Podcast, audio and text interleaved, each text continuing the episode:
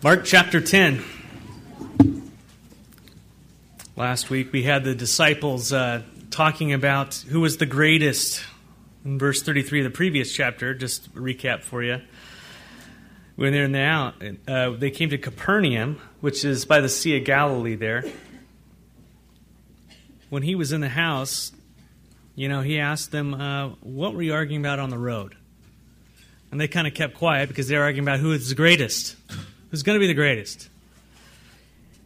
Obviously, the boys didn't get it yet that Jesus was a suffering servant. He came to die the first time. They're thinking he's coming up to set up his kingdom. He's actually setting up the kingdom of God, the upside down kingdom.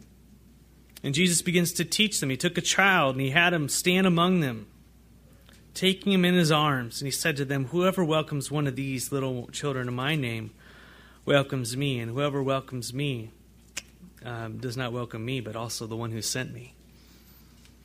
That that little child, welcoming a little child, is like when we welcome Jesus in our heart, the child of God, the Son of God. It's like welcoming the Father. And Jesus is saying, when you welcome me, you don't only welcome me, you welcome the one who came. And something very interesting as we see about children is they have just have a childlike faith, not a childish faith, a childlike faith. To where they can receive from God. Not based upon what they do or they don't do, but just simply receive from Him. I love that about Ruth, you know.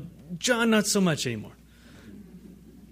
You know, but Ruth, you know, just a little five year old girl, just okay, daddy, and you can give her stuff, and she's just happy. It's not a bait. You can tell her something. She just receives it in her heart. It has nothing to do with her being good or bad or all these kind of complications we get as we get older in our relationship with God. It's just simply receive the goodness. And they're able to receive the blessing. Just wholeheartedly embrace it. I love that. And Jesus is saying, you know, eventually says, unless you're like one of these little ones, you're not going to receive the kingdom of God because God's gift to you is eternal life, and it's not based upon what you can do for it. It's based upon His love for you that He wants to lavish upon you.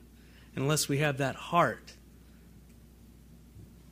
and He teaches the disciple this, the disciples this.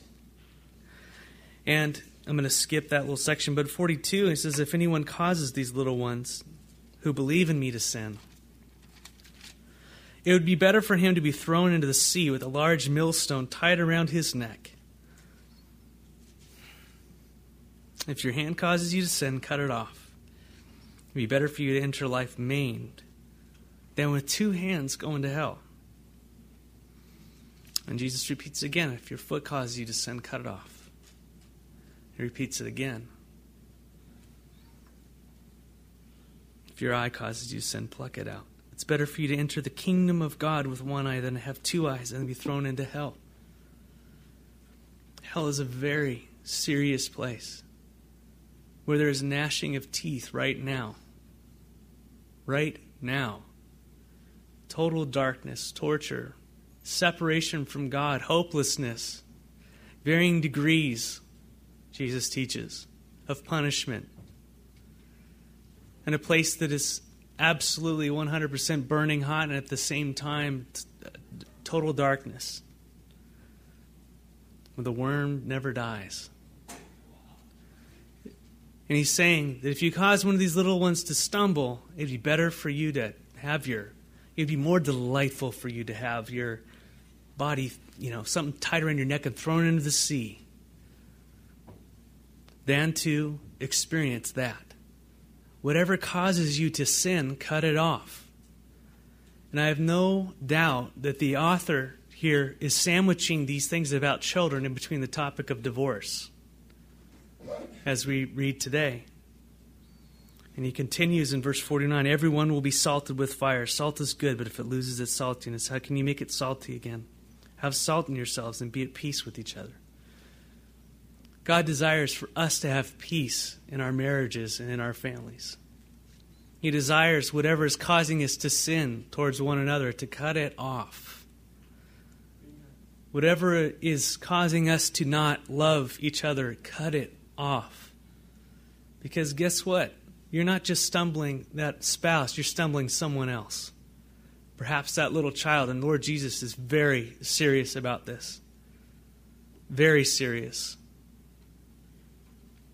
I can't candy coat it, friends. And nor will I. I mean, I've been thinking about this all week, going, gosh, you know, I know the, the situations in the room. I know, you know, in my own life, my product of divorce, you know, my parents were divorced, all the things we went through. And the more, the older I get and the longer I've been in marriage, the more I understand divorce. The more my wife understands it, the more I say. You know what I'm saying?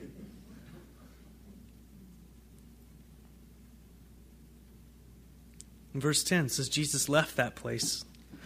He left, it says he left that place and went to the region of Judea across from the Jordan. He left the area of Galilee. He wouldn't be heading back to that northern region where it was all lush and beautiful and where Capernaum was and where the lake was and where all those that ministry happened to the 10 cities. He's not going there anymore. He's going south into more of the desert region. He's headed towards Jerusalem. He's headed towards the cross. He knows this. And so he skirts over into the area of Jordan where the Ammonites and the Moabites are, and they start coming down, and he comes over by the uh, across the Jordan. And again, crowds of people came to him, and as was his custom, he taught them. He was teaching them. He was giving them the word of God, the thing that would point them to life. That would point them, it would show of him. Scripture's pointing to him that he was the Messiah. And Anytime you begin to teach the Word of God, what happens? Some Pharisees came and tested him by asking him, verse 2, Is it lawful for a man to divorce his wife? And Matthew's account says, For any reason. That's the more uh, full picture here, I see. Is it lawful, lawful for a man to divorce his wife for any reason?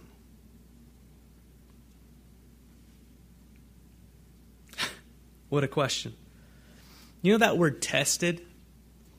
And he came and they tested Jesus. They tempted Jesus. They tested him. That's used four times by Mark, three times by Pharisees testing Jesus like this. And guess what? The, the first account was Satan. Each time, testing Jesus, twisting Scripture, trying to cause him to stumble, trying to cause him to be caught up, to fall but our Lord Jesus, He combats Scripture with Scripture. And so they're asking for a legal question. They're saying, hey, is it lawful for a man to divorce his wife for any reason? What did Moses command? What did Moses command you? He replied. They said, Moses permitted a man to write a certificate of divorce and send her on her way.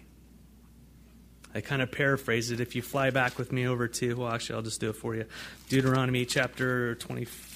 4, verse 1 through 5, it says, If a man marries a woman who becomes displeasing to him because he finds something indecent about her, or that word is unclean.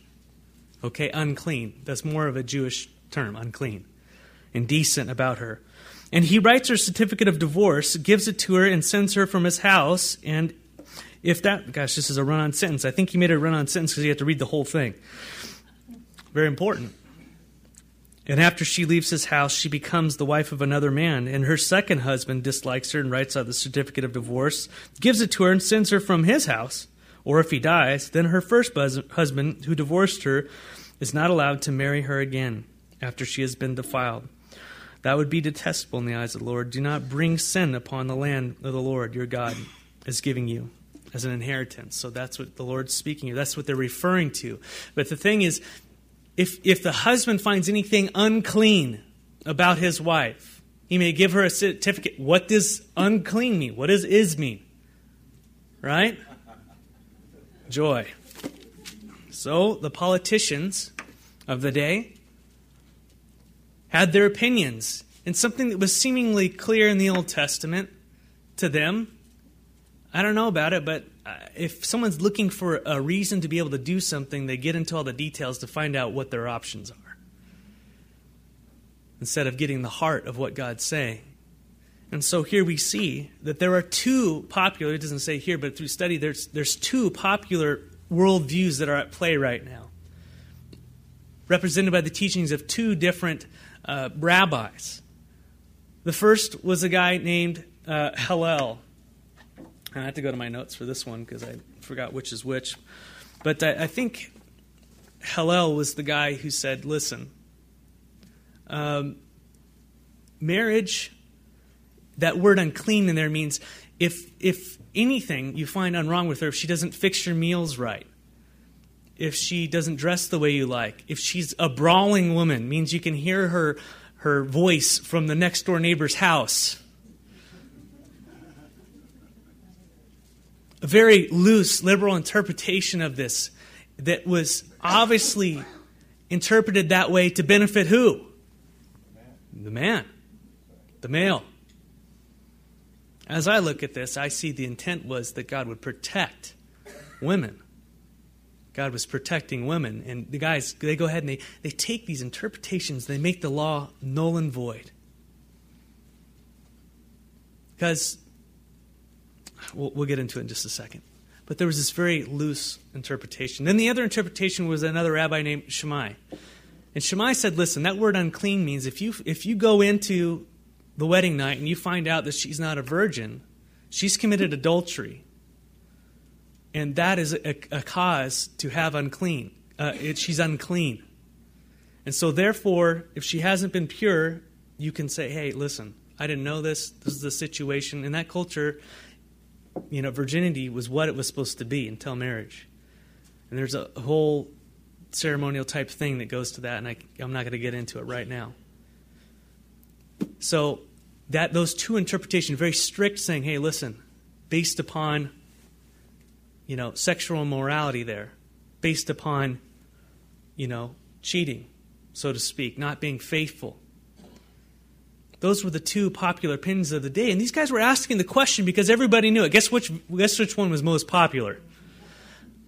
But still, they were divided. And in asking this question to Jesus, they're saying, hey, which one are you going to choose? Therefore, if he answers one, what happens? Isolation, division, and therefore a population can be pulled back to them. This power play that's going on, this evil, divisive thing. The question wasn't meant to enlighten us and to teach, the, the question was given to divide. You know, and there, there will be people who use the Word of God to twist you and to divide you and to pull you into their own little thing. If these people aren't pointing to, pointing to Jesus Christ, I'd be very careful. Listen to them. Are they preaching about the cross? Are they preaching, preaching about repentance? Are they preaching about maturity in God and growing and loving one another? If these things are not happening, what are they talking to you about? What are their motives? As we say t- today, you know, I wish I could say, you know, follow man as, I, as we follow Christ. Maybe I'll get there someday. But follow Christ. He is your chief shepherd. He is the Lord over you. Matt falls dead tomorrow. Elders, you know, plane crash, whatever. Jesus, your shepherd, the author of your faith. Yes, he's blessed you with different people around you that you can look at and go, oh, that's how that works out. That's part of the body of Christ. Yes, valuable, the way he set it up. But in the end, every knee shall bow and every tongue will confess before Jesus. He is Lord. Be careful for people coming in and, and doing various things with scriptures to, to twist you and to pull you away into their own little sect of things. You know, the revitalization of, of you know, the Jewish roots movement and all these other types of things. Be careful. Be careful.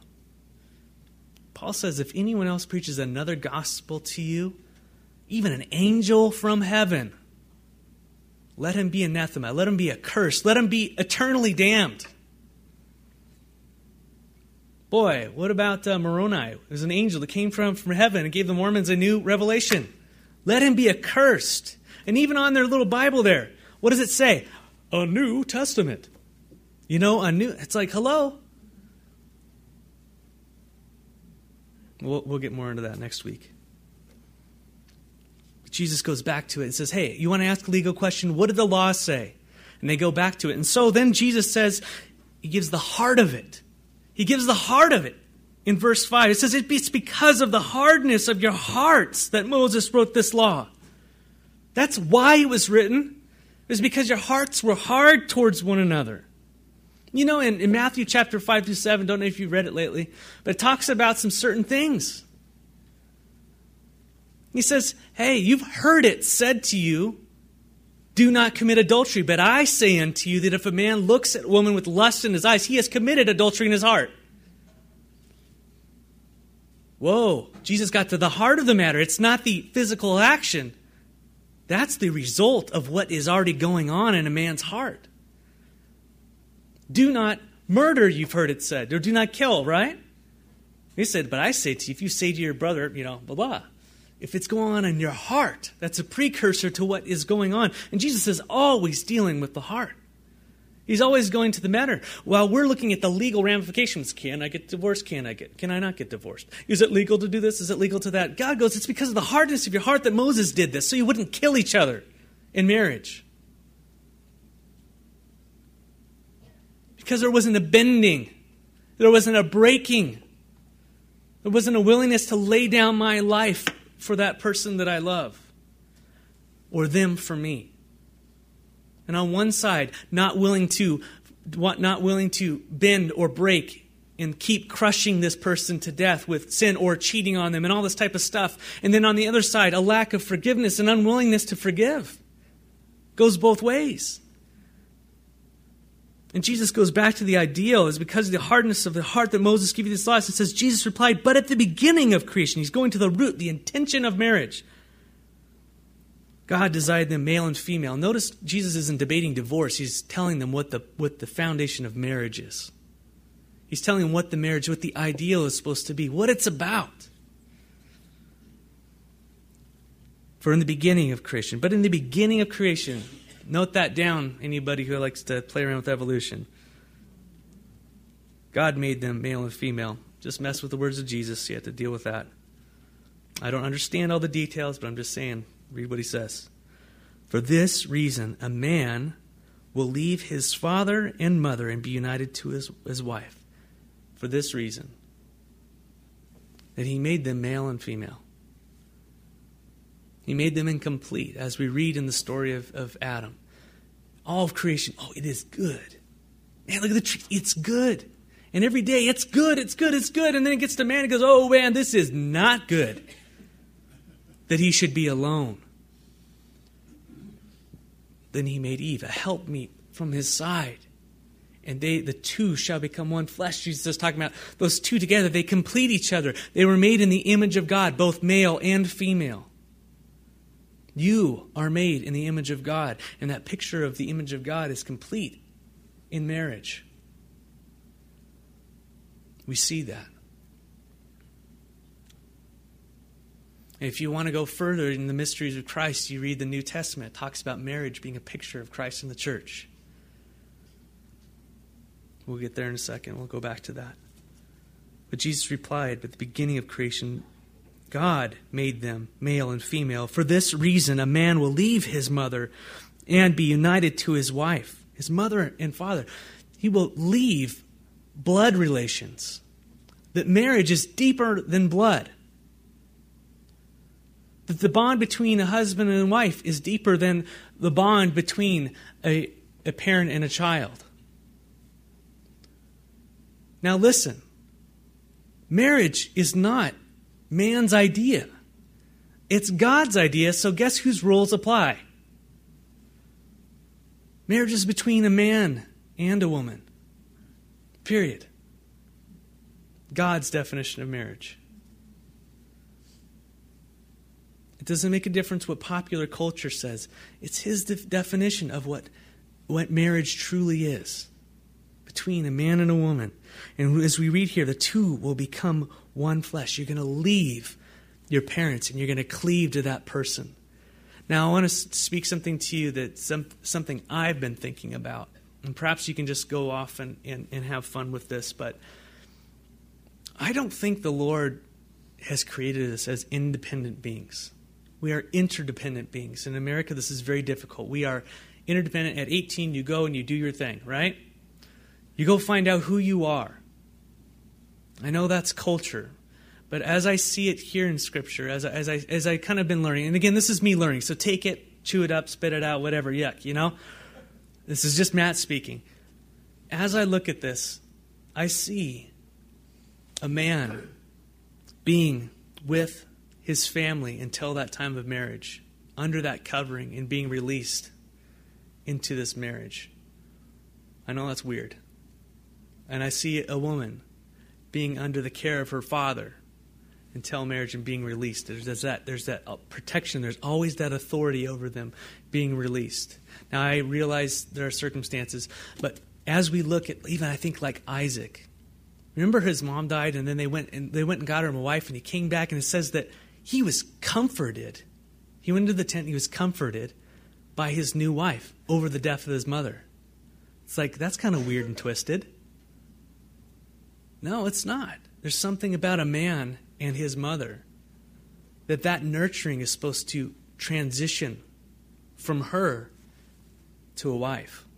There's something about the love of a father over a daughter that's supposed to transition from him to a man who will take and protect her. Do you see that? That's what I'm trying to get at. And how we've become such interdependent beings. We're always supposed to be under the authority of someone, under the Lord. You know, eventually we grow up and we're under the Lord.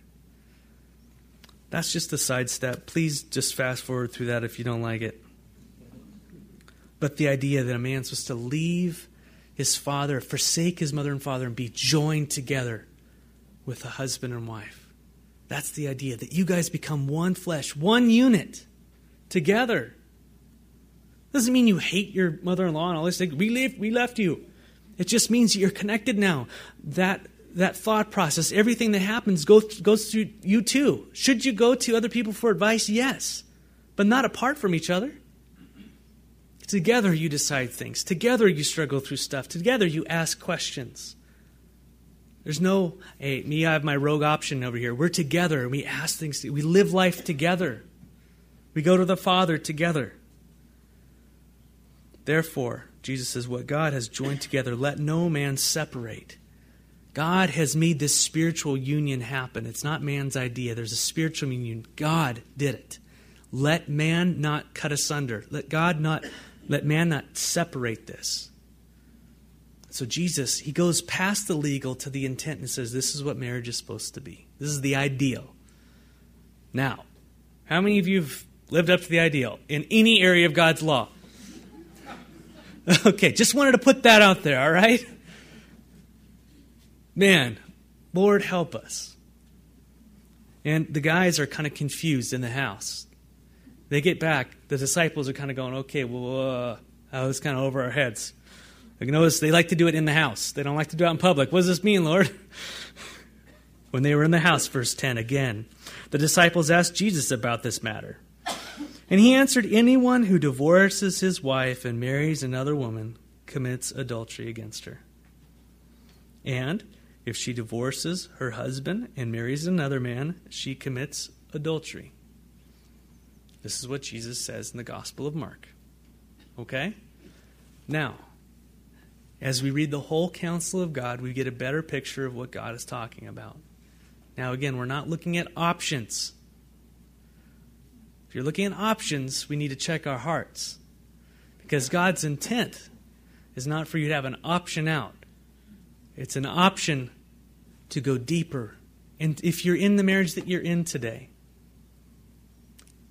praise the Lord. Glorify Him where you are. Go deeper. Go to the Lord. Dig in, like Paul talks about. So, Jesus brings this up. As we read in Matthew's account, I think this gives us a little bit more clear. It says, if anyone, uh, let's see here, Matthew chapter 19. Just want to make sure I get it right. That's left.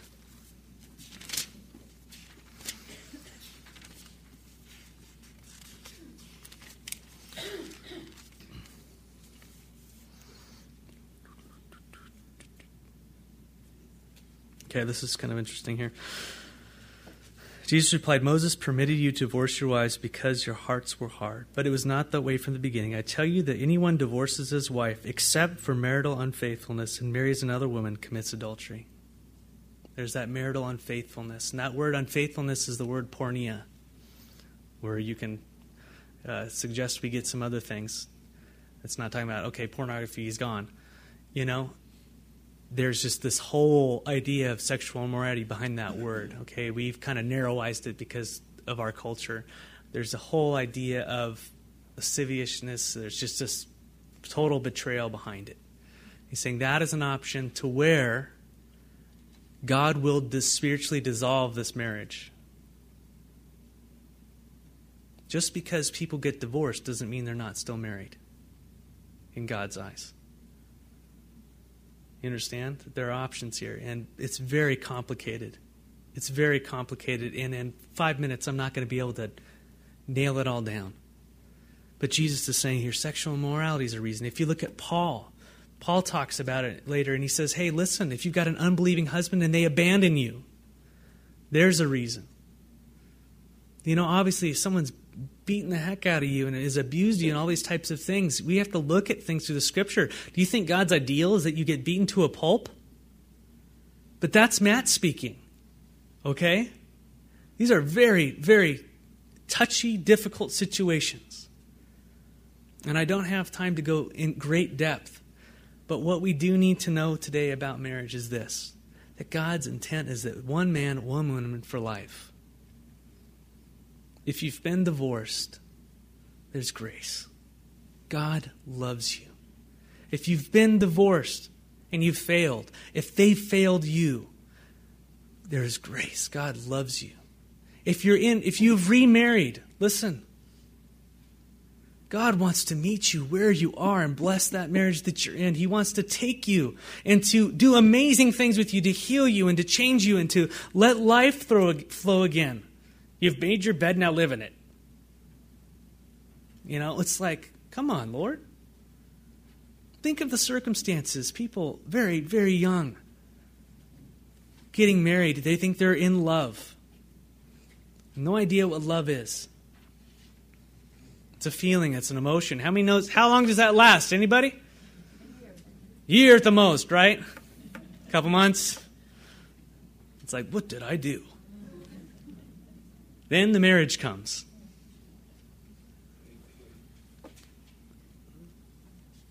It's very heavy and dark.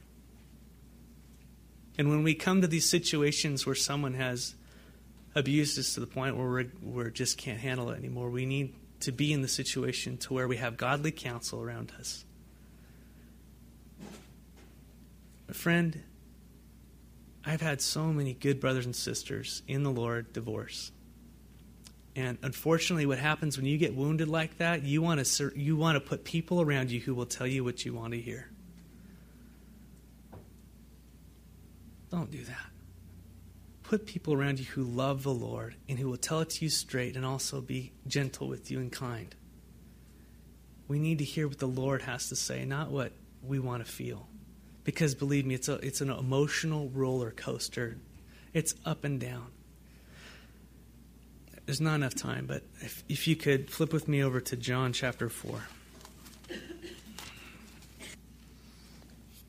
We're just going to, in closing, we're just going to read this chapter together, okay?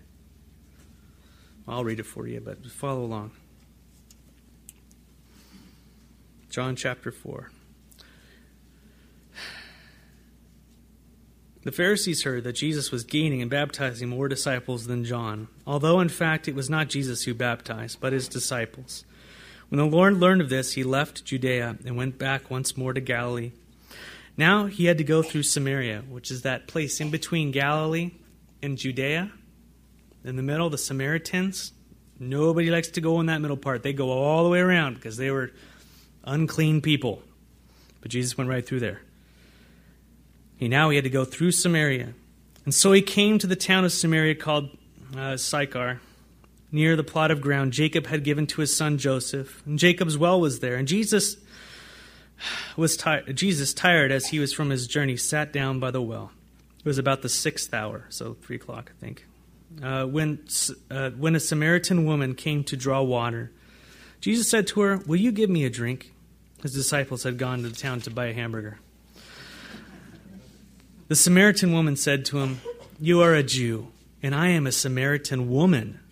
How can you ask me for a drink? A drink. Author's notes for Jews do not associate with the Samaritans.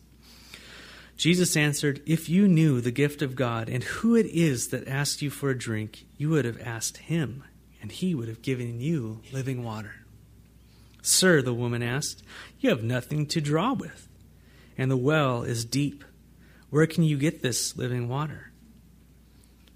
Are you greater than our father Jacob, who gave us the well and drank from it himself, as did also the sons and his flocks and herds? And Jesus answered, Everyone who drinks this water will be thirsty again. But whoever drinks the water I will give him will never thirst. Indeed, the water I give him will become in him a spring of water, a torrent of living water, welling up to eternal life. And the woman said to him, Sir, give me this water so that I won't get thirsty and have to keep coming here to draw water. And he told her, Go, call your husband and come back. I have no husband, she replied. And Jesus said to her, You are right when you say you have no husband. The fact is that you've had five husbands. And the man you now have is not your husband. What you have said is quite true. Sir, the woman said, I can see that you're a prophet. Our fathers worshipped on this mountain, but you Jews claim that the place where we must worship is in Jerusalem. And Jesus declared, Believe me, woman, a time is coming when you will not worship the Father on this mountain or in Jerusalem. You Samaritans worship what you do not know. We worship what we do know, for salvation is from the Jews. Yet a time is coming, and has now come, when true worshippers will worship the Father in spirit and truth. For they are the kind of worshippers that the Father is seeking. God is spirit, and his worshippers must worship in spirit and truth. The woman said, I know that the Messiah, called the Christ, is coming. And when he comes, he will explain everything to us. Then Jesus declared, I who speak to you am he. The moment Jesus sat down at that well, and he saw that woman who had five husbands. He looked at her with compassion and love. And he saw the situations that were going on in her life and the man she was now with. And what did he want to give her? Living water. He wanted her never to thirst again. This thirst that you're trying to quench will never be satisfied in a relationship the only thirst, the deep thirst, the hunger in your life will be satisfied as you come to me, as you let me fill you with my love. And then with my love, you can go and feed that relationship and let it be the best that's ever been. If you're struggling in your marriage today, go to the well. Go to the well of life. Spend more time with Jesus. Let Him fill you. And as He fills you, and as He speaks to you, change. And let that love overflow to your spouse. Don't look at options, look to Jesus. Amen? All right.